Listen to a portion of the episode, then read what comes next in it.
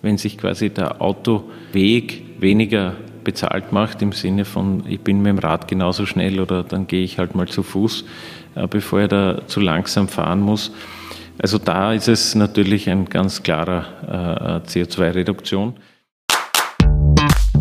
Herzlich willkommen zum Klimadialog, dem Podcast von Klimaaktiv. Mein Name ist Janik Hiddesen und gemeinsam mit euch stelle ich mir die brennendste Frage unserer Zeit. Wie schaffen wir das mit dem Klima? Dazu spreche ich mit Österreichs Klimaidolen, also den Menschen, die uns Mut machen, die anpacken und vorangehen. Zusammen finden wir heraus, was wir von ihren Erfolgsrezepten lernen können. Heute widmen wir uns einem Thema, das im Diskurs rund um den Klimaschutz so heiß diskutiert wird wie kaum ein anderes. Tempolimits. Um den Hunderter auf der Autobahn soll es heute aber nicht gehen. Stattdessen werfen wir den Blick auf die Straßen unserer Städte und Gemeinden. Dort gilt im Normalfall Tempo 50. Tempo 30 hingegen ist die zu begründende Ausnahme. So schreibt es die Straßenverkehrsordnung zumindest für einzelne Straßen vor. Immer mehr Gemeinden wollen genau das umdrehen. Mit gutem Grund. Tempo 30 führt zu weniger Verkehrsunfällen, senkt die Lärmbelastung und ist gut fürs Klima. Bislang ist die Umsetzung von 30er-Zonen aber gar nicht mal so einfach. Denn zunächst muss mit einem Gutachten bestätigt werden, dass Tempo 30 zur Reduktion von Lärm, Geruch und Schadstoffen erforderlich ist. Auf Landstraßen im Stadtgebiet haben die Gemeinden noch weniger Handhabe. Um das zu verändern, startete der Verkehrsclub Österreich in diesem Jahr die Initiative Gemeinden und Städte für Tempo 30. Damit fordert der VCÖ zusammen mit 250 Gemeinden eine Änderung der Straßenverkehrsordnung. Gemeinden sollen in Zukunft frei entscheiden können, wo im Stadtgebiet sie Tempo 30 verordnen möchten, auch auf Teilen des Hauptstraßennetzes oder auf Landstraßen. Eine der Gemeinden, die die Initiative unterstützt, ist Klosterneuburg. Um mehr über das Vorhaben zu erfahren, habe ich daher mit Stefan Schmuckenschlager, dem Bürgermeister der Stadt, gesprochen. Sie unterstützen gemeinsam mit mehr als 250 anderen Gemeinden die VCÖ-Initiative Gemeinden und Städte für Tempo 30 oder fordern, dass sie auf allen Straßen im Stadtgebiet selbst Tempo 30 verordnen dürfen. Warum sollte diese Kompetenz zu den Gemeinden wandern?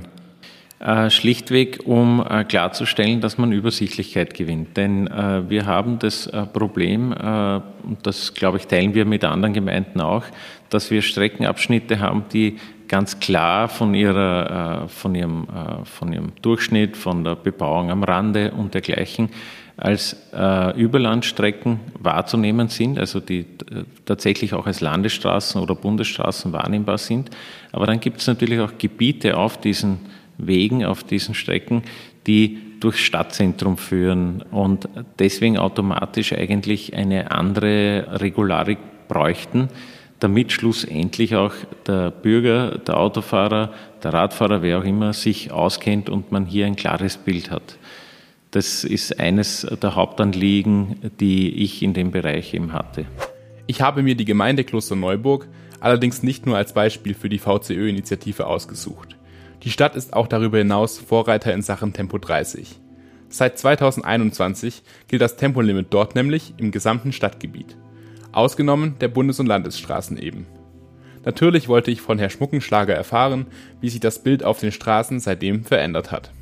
Also wir hatten ja schon weitreichende Gebiete, also rund zwei Drittel des Anteils Gemeindestraße waren ja bis zu dem Zeitpunkt schon, und das begann, glaube ich, mit Anfang der 2000er, in einer 30er-Zone. Und wir wollten es harmonisieren. Wir wollten klare Regeln, damit eben dann wirklich auf jeder Gemeindestraße 30 gilt. Ideal wäre es eben alle Straßen im verbauten Stadtgebiet. Aber wir haben auch da gesehen, dass es natürlich äh, gerade bei der Topografie unserer Stadt sehr abschüssige Hänge gibt, wo es auch schwer ist, die 30 zu halten. Nichtsdestotrotz, hier kann man keine Kompromisse machen, einfach um allen klarzumachen, was gilt. Und wir haben natürlich damit sehr viele Diskussionen ausgelöst. Insgesamt wurde es aber sehr gut aufgenommen und man muss auch sagen, dass natürlich mit den schon bestehenden 30er-Zonen ein gewisser Lerneffekt schon vorhanden war. Ich kann mir eben auch vorstellen, dass es gerade, wenn man auf Straßen, die lange Zeit 50 waren und da jetzt plötzlich 30 fahren muss, dass es erstmal eine ziemliche Umstellung für die Anwohnerin gerade in Lusterneuburg ist. Wie schafft man es da denn gegen die Gewohnheit anzukommen? Also wir haben interessante Phänomene und äh, eines ist wahrscheinlich hier ein sehr äh, erfolgreiches Mittel und zwar jene, die nicht hier ortskundig sind, können teilweise nicht die 30er von den 50er Zonen unterscheiden, weil die Navigationsgeräte das gar nicht immer so äh, getrennt äh, wiedergeben. Und dementsprechend bremsen die dann massiv bei der Ortstafel drunter, auch wenn es sich noch um eine 50er Landesstraße handelt, und bremsen alle anderen mit ein. Das bedeutet, man, es wird einem automatisch bewusst gemacht, dass man nicht so schnell fahren soll. Ob das jetzt richtig ist oder nicht, dass der auf 30 reduziert, äh, sei dahingestellt, aber plötzlich hat man diese Situation, aha, man wird runtergebremst und es geht trotzdem. Und das hat auch zu Verkehrsberuhigung schlussendlich geführt. Und ich glaube, dass, äh, dass dieses Erkennen, dass das trotzdem machbar ist, das ist der wichtigste Schritt. Ja. Obwohl die Maßnahmen zur Temporeduktion in Klosterneuburg also durchaus erfolgreich waren, gibt es doch einige Herausforderungen für die Gemeinde. Das erzählte Stefan Schmuckenschlager mir, als ich ihn nach dem Feedback der BürgerInnen von Klosterneuburg gefragt habe. Also es bleibt dabei, dass es eben neuralgische Stellen gibt, die, die abfallenden Straßen, die Hangstraßen, die natürlich äh, nach wie vor Probleme machen, sich an das Tempo zu halten. Da geht es gar nicht darum, dass man das überschreiten möchte, sondern da geht es tatsächlich darum, dass man die äh, Schwierigkeit hat, sich das so derartig einzubremsen. Und das Zweite ist, dass wir die Rückmeldung auch bekommen, tatsächlich mit der Harmonisierung der Straßen. Ja, da, man kennt sich dann manchmal nicht genau aus, weil die quasi die Optik einem äh, klar vermittelt, das ist eine Straße wie die andere Gemeindestraße, auch wenn die einen anderen Namen trägt. Und just deswegen äh, wäre es richtig, eben da auch diese Kompetenz zu bekommen. Man muss auch äh, sagen, äh, Widerstand oder Gegenbewegung, das ist immer relativ. Im Endeffekt, wenn man die Ziele klar kommuniziert, den Willen beweist, dass es wirklich eine klare Entscheidung ist, dann nehmen die Menschen das auch an. Ein Argument aus der VCÖ-Initiative ist ja, dass Tempo 30 zu mehr Lebensqualität führt. Können Sie mir ein Beispiel nennen, wo man das in Klosterneuburg jetzt schon spürt?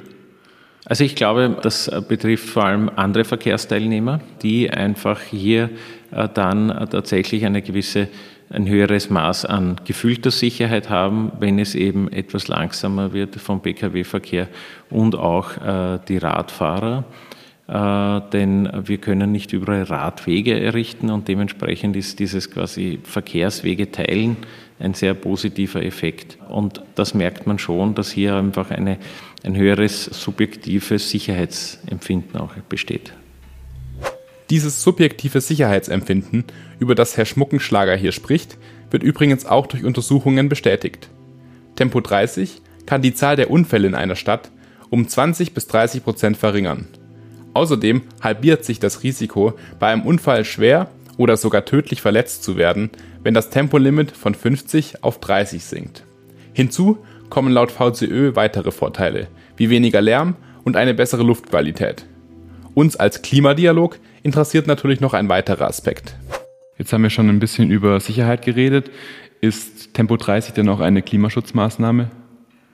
Glaube ich schon, aber nicht in allen Bereichen. Also äh, es ist schon das Thema, dass man sagt, äh, erstens einmal setze ich auf alternative Fortbewegung, dann sowieso, wenn sich quasi der Autoweg weniger bezahlt macht, im Sinne von, ich bin mit dem Rad genauso schnell oder dann gehe ich halt mal zu Fuß, äh, bevor er da zu langsam fahren muss. Also da ist es natürlich ein ganz klarer äh, CO2-Reduktion. Bei den Fahrten selbst, da muss man eher die Anlage der Straßen sich äh, vor Augen führen. Also bergauf, bergab, da kann es auch zu hohen Drehzahlen bei 30 kommen.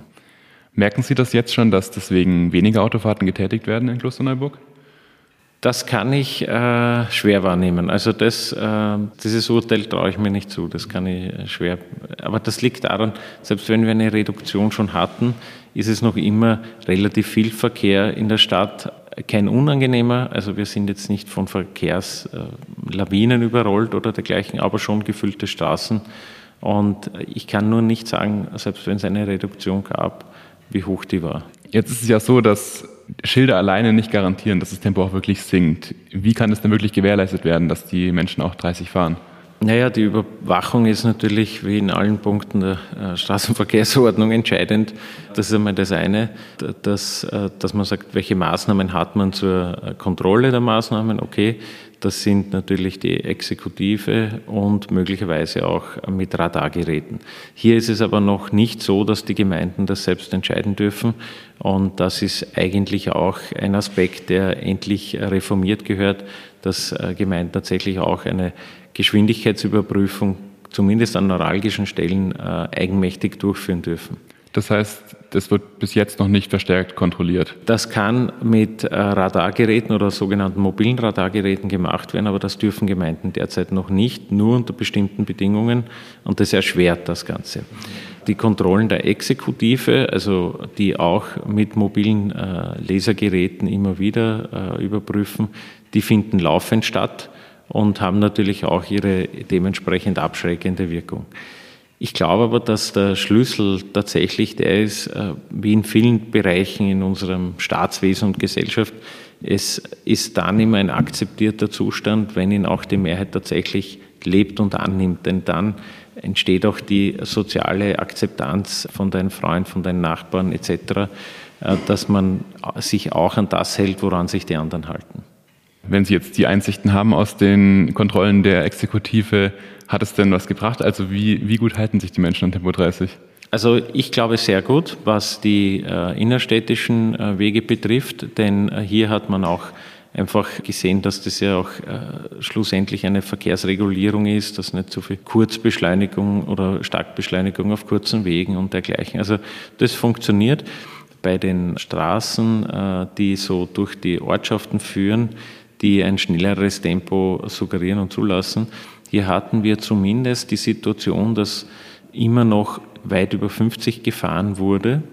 Allerdings jetzt mit dem 30er, der verordnet ist, auch eine, eine grundsätzliche Rücknahme stattfindet auf Straßen, wo vielleicht kein 30er gilt, aber der 50er wird stärker akzeptiert.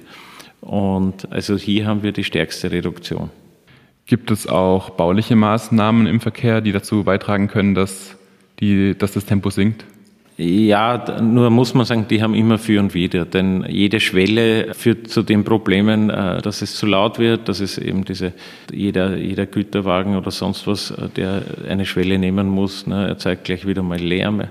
Dann gibt es die Einsatzfahrzeuge, die hier natürlich auch gehindert sind in ihren Fahrten. Also man kann baulich was tun, allerdings äh, muss ich sagen, das ist nicht immer die beste Variante. Was man auch machen kann, ist natürlich Verkehrswegeführung unattraktiv zu gestalten.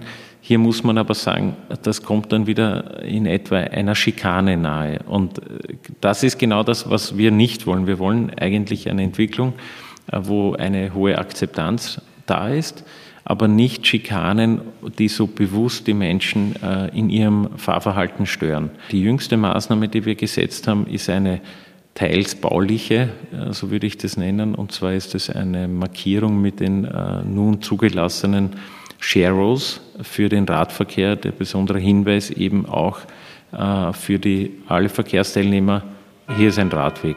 Das heißt, es wird auch dann mit Tempo 30 quasi geschaut, dass den anderen Verkehrsteilnehmern, abgesehen von den Autos, mehr Platz geboten wird? Mhm, mhm. Ja, also das äh, findet dann statt und mit den Sharos wird eben bewusst auch nochmal darauf hingewiesen, also hier ist auch nicht nur Straße für Autos, sondern auch Straße für Räder. Und man muss auch sagen, wir haben da auch ein gutes äh, Miteinander und zum Glück sind keine wesentlichen Unfälle äh, bis jetzt passiert. Nur damit ich es richtig verstehe, bei den Sharehouse geht es darum, vor allem dann Aufmerksamkeit zu machen genau. bei den AutofahrerInnen. So ist es, ja. Da werden auf gewissen Strecken, wo man weiß, da bewegen sich viele Radfahrer, da sind aber auch Ausweichrouten nicht möglich, diese Piktogramme auf den Straßen äh, aufgebracht. Und so trägt es halt zur intensiven Bewusstseinsbildung äh, bei, dass man gewahr sein soll, hier sind auch Radfahrer unterwegs. Nehmen wir mal an, die Forderung der Initiative Gemeinde und Städte für Tempo 30 wird morgen zum Gesetz. Was würden Sie dann als allererstes umsetzen wollen? Also es gibt bei uns äh, Straßen, wie ich es schon gesagt habe, die ziehen halt durch die Ortsmitten, durch die Ortszentren. Diese würden wir dann auch in, den, äh, in die 30er Beschränkung mit aufnehmen und damit auch das, das Verordnungsbild harmonisieren. Und äh, das wäre wahrscheinlich die erste Maßnahme. Das zweite wäre dann, dass man versuchen muss, zu, äh, darauf Acht zu geben, dass man es nicht übertreibt. Das heißt genau, aber nämlich auch dann die Straßenteile, die jetzt nicht unbedingt geeignet sind für 30, dass man die nicht dann zwangsweise zu einem 30er macht. Was für Straßenteile wären das, die nicht geeignet sind? Das sind so Ausfallsstraßen, die halt weitreichend Blick, also Sichtachsen zulassen, die äh, tatsächlich auch von der Straßenanlage eine höhere Geschwindigkeit zulassen und vor allem, wo man eine niedrige Frequenz mit anderen Verkehrsteilnehmern hat. Das heißt, wo halt abseits dann die Radwege laufen und dergleichen. Das sind einfach Überlegungen, wo man diesen Kompromiss bilden kann. Damit wären wir auch schon langsam am Ende unseres Interviews angekommen. Zum Abschluss unseres Podcasts haben wir immer den Klimaaktiv-Tipp. Den fragen wir alle unsere Gäste und Gästinnen. Das ist einfach eine Sache, die Ihnen im Umgang mit dem Klimaschutz weitergeholfen hat. Haben Sie uns da was mitgebracht? Also hier würde ich sehr intensiv empfehlen, sich mit äh, Videos, mit Mitschnitten von Universitäten und so weiter zu beschäftigen. Äh, heute ist es eine wunderbare Möglichkeit im Internet, hier Wissen anzueignen. Und äh, da ist mein Tipp der Herr Universitätsprofessor Werner Sobeck, der unterrichtet in Stuttgart oder unterrichtete, und da gibt es eben auch äh, Mitschnitte von Vorlesungen, wo eine ganzheitliche Betrachtung dieses Begegnen des Klimawandels, dieses Verhindern von Auswüchsen gebracht wird. Und ich glaube, das ist vielfältig, das könnte man in vielen Bereichen. Äh, und da, da soll man sich nur selbst auch ein bisschen intensiver damit auseinandersetzen. Ja, das finde ich einen guten Tipp. Ich glaube, das tut uns allen gut. Ähm, ja, dann vielen Dank für das Gespräch und Ihre Einblicke und dass Sie sich die Zeit genommen haben. Dankeschön. Dankeschön, ja. Ihnen auch alles Gute und für die Initiative hoffen wir, dass wir eben auch da dieses Recht noch erhalten.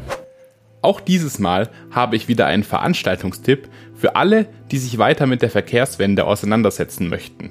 Wir befinden uns gerade nämlich mitten in der Europäischen Mobilitätswoche.